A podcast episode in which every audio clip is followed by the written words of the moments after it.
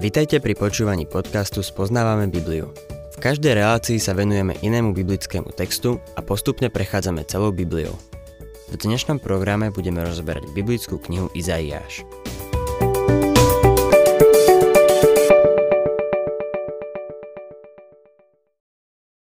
Milí poslucháči, máme pred sebou 55. kapitolu proroka Izaiáša. Možno si spomínate, že tu v Izaiášovi máme sled udalostí, ako vlastne vo všetkých knihách Biblie, vrátane príslovia kazateľa, ktoré rozprávajú príbeh. Voči Božiemu slovu nie je férové vyzdvihovať nejakú konkrétnu kapitolu. Nie je férové vyzdvihovať nejaký verš a nebrať ohľad na jeho kontext a jeho význam. V 53. kapitole sme videli evanílium. Videli sme spasiteľa, ako zomiera za hriechy ľudstva. Všetci sme blúdili ako ovce. Každý išiel svojou cestou. Ale hospodin na neho uvalil neprávosti nás všetkých. Takýto obraz nám predstavil Izaiáš. 55. kapitola, ktorú máme pred sebou, je pozvaním k tomuto spaseniu. V predchádzajúcej kapitole bolo toto pozvanie obmedzené iba na izraelský národ, ale v tejto kapitole je rozšírené pre celý svet – Evanílium sa dostalo najprv Izraelitom a potom pohanom. Myslím si, že to mal Pavol na mysli, keď v Rimanom v prvej kapitole v 16. verši napísal. Veď ja sa nehambím za Evanílium, lebo ono je mocou Božou na spásu pre každého veriaceho, najprv Žida, potom Gréka. To neznamená, že Židia sú na prvom mieste, ale ani na poslednom. Sú na tom rovnako ako všetci ostatní. Židia prijali evanílium ako prvý. V deň letníc Peter kázal čisto židovskému obecenstvu. Neboli tam pohania. Teraz ide toto pozvanie do sveta. To je skutočne pozorhodné, lebo veľmi málo náboženských vodcov malo globálny pohľad. Dielo trpiaceho služobníka z 53. kapitoly dáva možnosť, aby sa spása dostala stratenému svetu. Božie pozvanie sa v Izraeli ešte len naplní. Dnes je jeho pozvanie pre celý svet. S jednou podmienkou, ako budeme vidieť. Nie je to samoučelná ponuka uzavretá vo vzduchotesnom priestore Božieho vyvolenia, ale závisí od slobodnej vôle každého poslucháča. Božie slovo ho nabáda a áno, vlastne mu prikazuje, aby hľadal hospodina. Otvorme si teda 55. kapitolu Izajáša, a budem čítať prvý verš. Poďte všetci smední k vode. Aj vy, čo ste bez peňazí, poďte. Kupujte a jedzte. Poďte a kupujte, kupujte zadarmo bez platenia víno aj mlieko. Táto kapitola začína Božím vrúcným volaním, aby sa všetci zastavili a uvažovali o jeho spasení.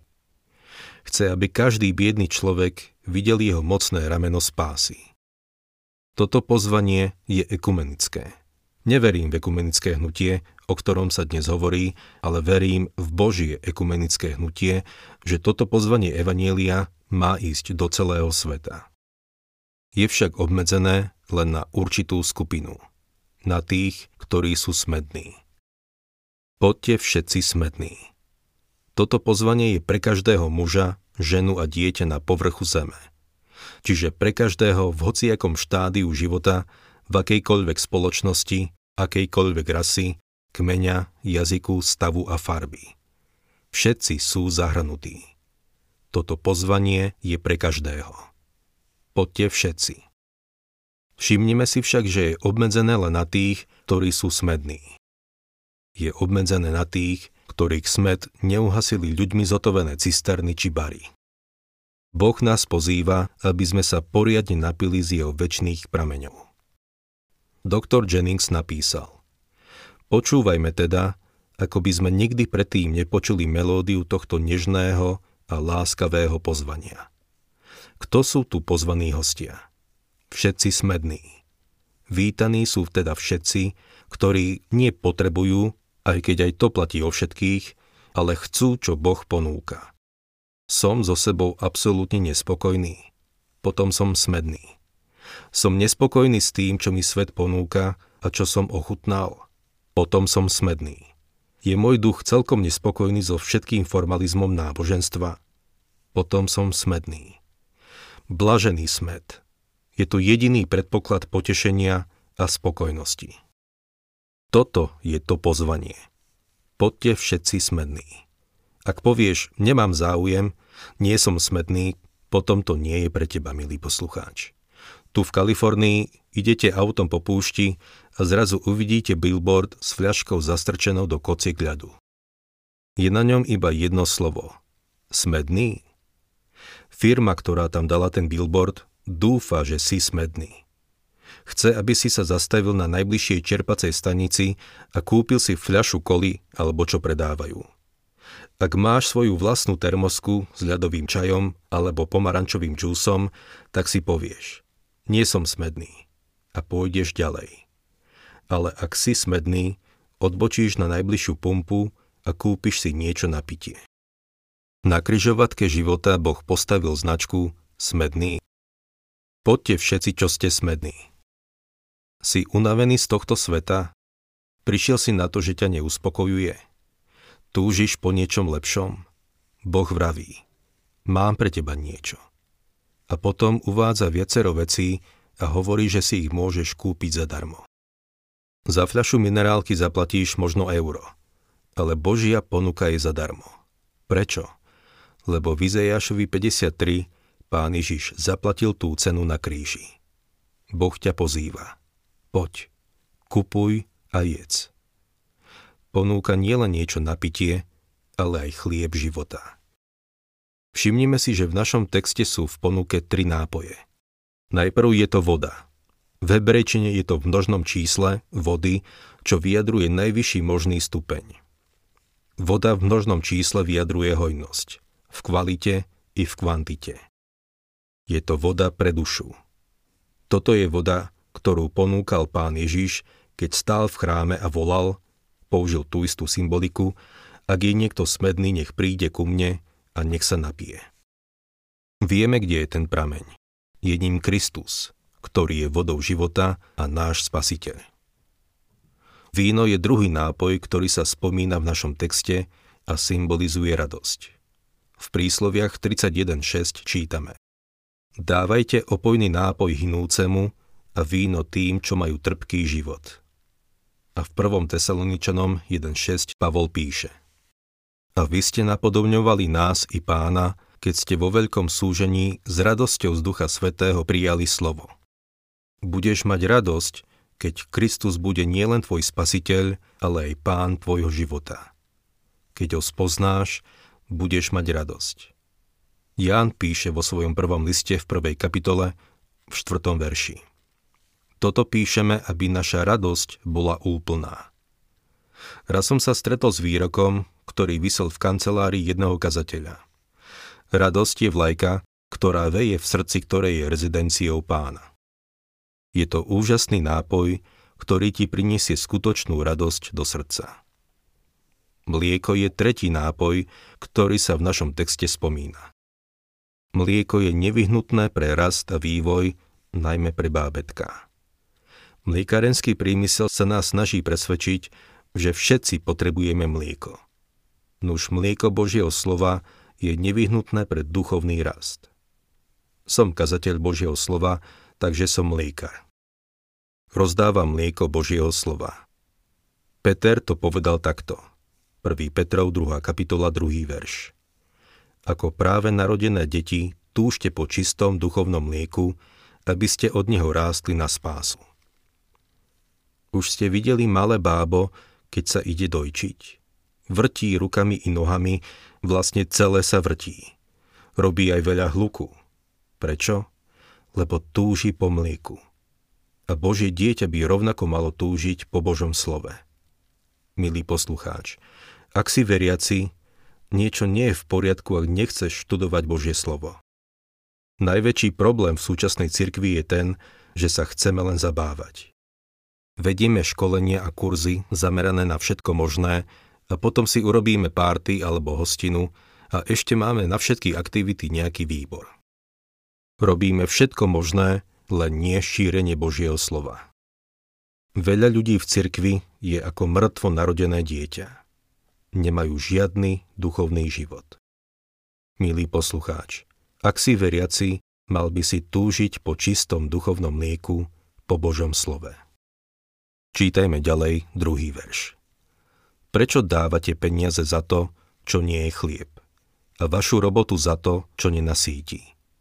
Pozorne ma počúvajte a budete jesť dobroty, vaše hrdlo si v hojnosti pochutí.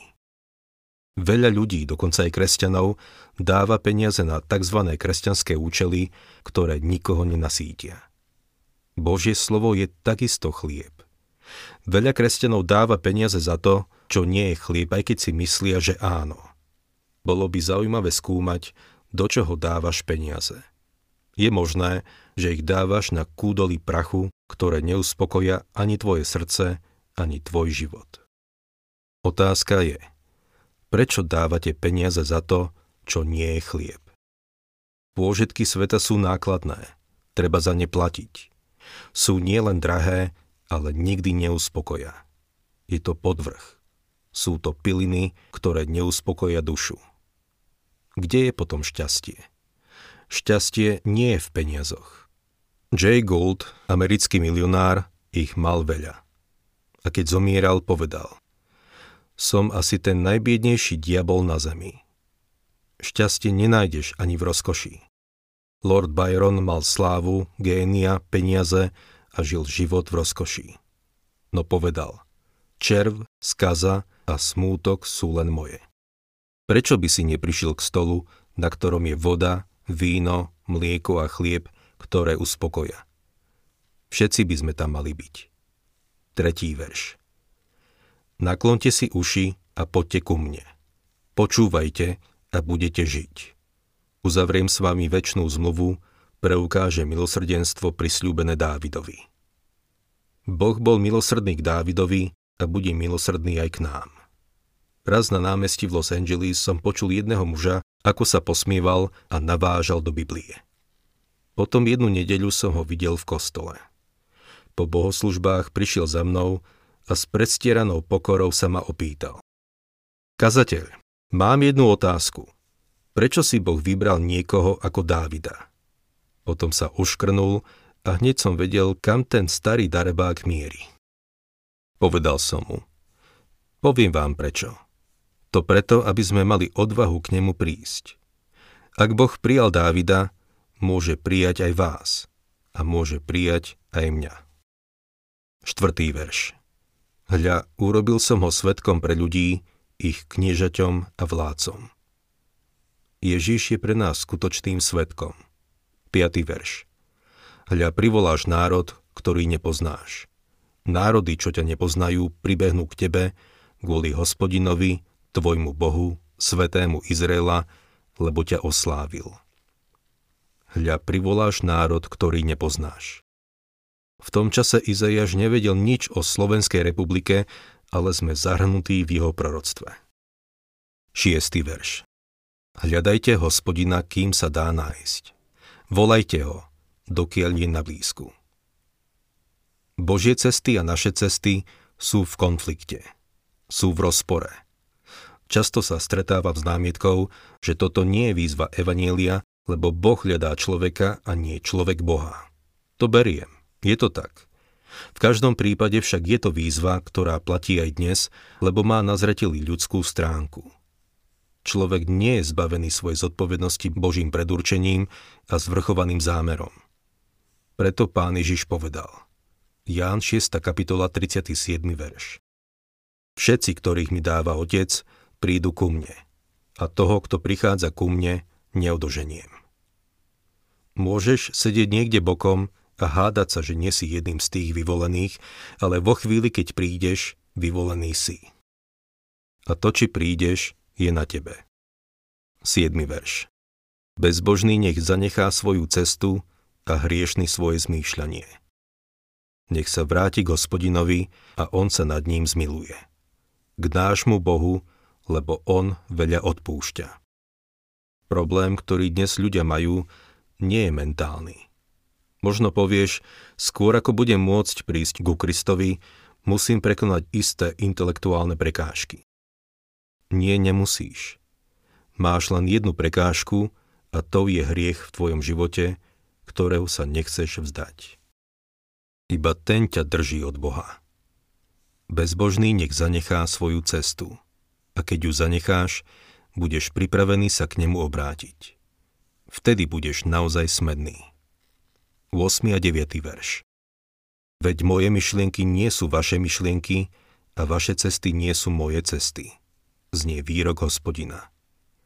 Lebo ako nebesá prevyšujú zem, tak prevyšujú moje cesty vaše cesty a moje myšlienky vaše myšlienky. Evangelium nie je ľudský výmysel. Je z neba. Je to Božie evangelium. V Galatianom v prvej kapitole v 11.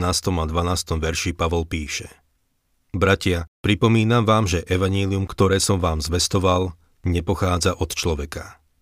Ja som ho totiž neprevzal, ani som sa mu nenaučil od človeka, ale prostredníctvom zjavenia Ježiša Krista.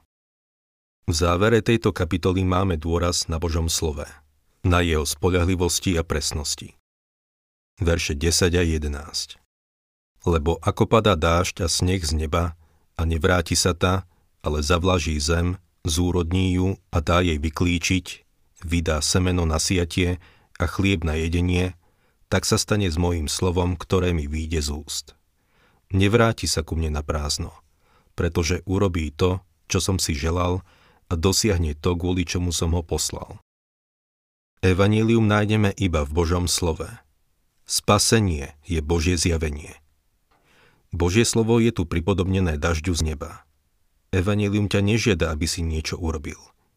Ani to nie je niečo, čo si človek vymyslel. Človek sa nedostane k Bohu nejakým snažením, ako bola stavba babylonskej veže. Naopak, prijíma Božie zjavenie, ktoré prichádza ako dážď z neba. Zem je vďaka dažďu úrodná. Semeno vyklíči a vydá hojnú úrodu. Božie slovo je takisto semeno. A keď sa dážď a semeno spoja v ľudskom srdci, bude úroda. 12. verš Preto výjdete s radosťou a v pokoji vás vyvedú. Vrchy a kopce budú pred vami s radosťou plesať a všetky polné stromy budú tlieskať rukami. Dážď spôsobuje, že zem sa zazelená chválou Boha. A jedného dňa zem odpovie chválou svojmu stvoriteľovi a vykupiteľovi. Rimanom 8.22 Vieme totiž, že všetko stvorenstvo až doteraz spoločne vzdychá a spoločne trpí pôrodné bolesti.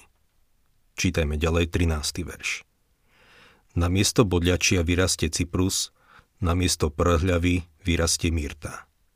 Bude to na slávu hospodinovho mena, na väčšné znamenie, čo sa nepominie. Tento verš sa pozerá do budúcnosti, do tisícročného kráľovstva, keď zem bude vykúpená z prekliatia hriechu. Prekliatie hriechu tu Izaiáš vyjadruje bodľačím a predľavou. Keď Kristus zomrel, vykúpil nielen hriešnikov, ale aj zem prekliatu hriechom.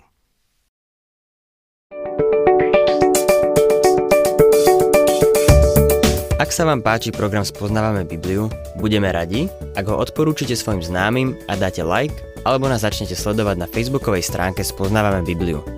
A ak vás niečo oslovilo alebo zaujalo, napíšte nám cez Facebook alebo na adresu spoznávame.bibliu zavinač gmail.com.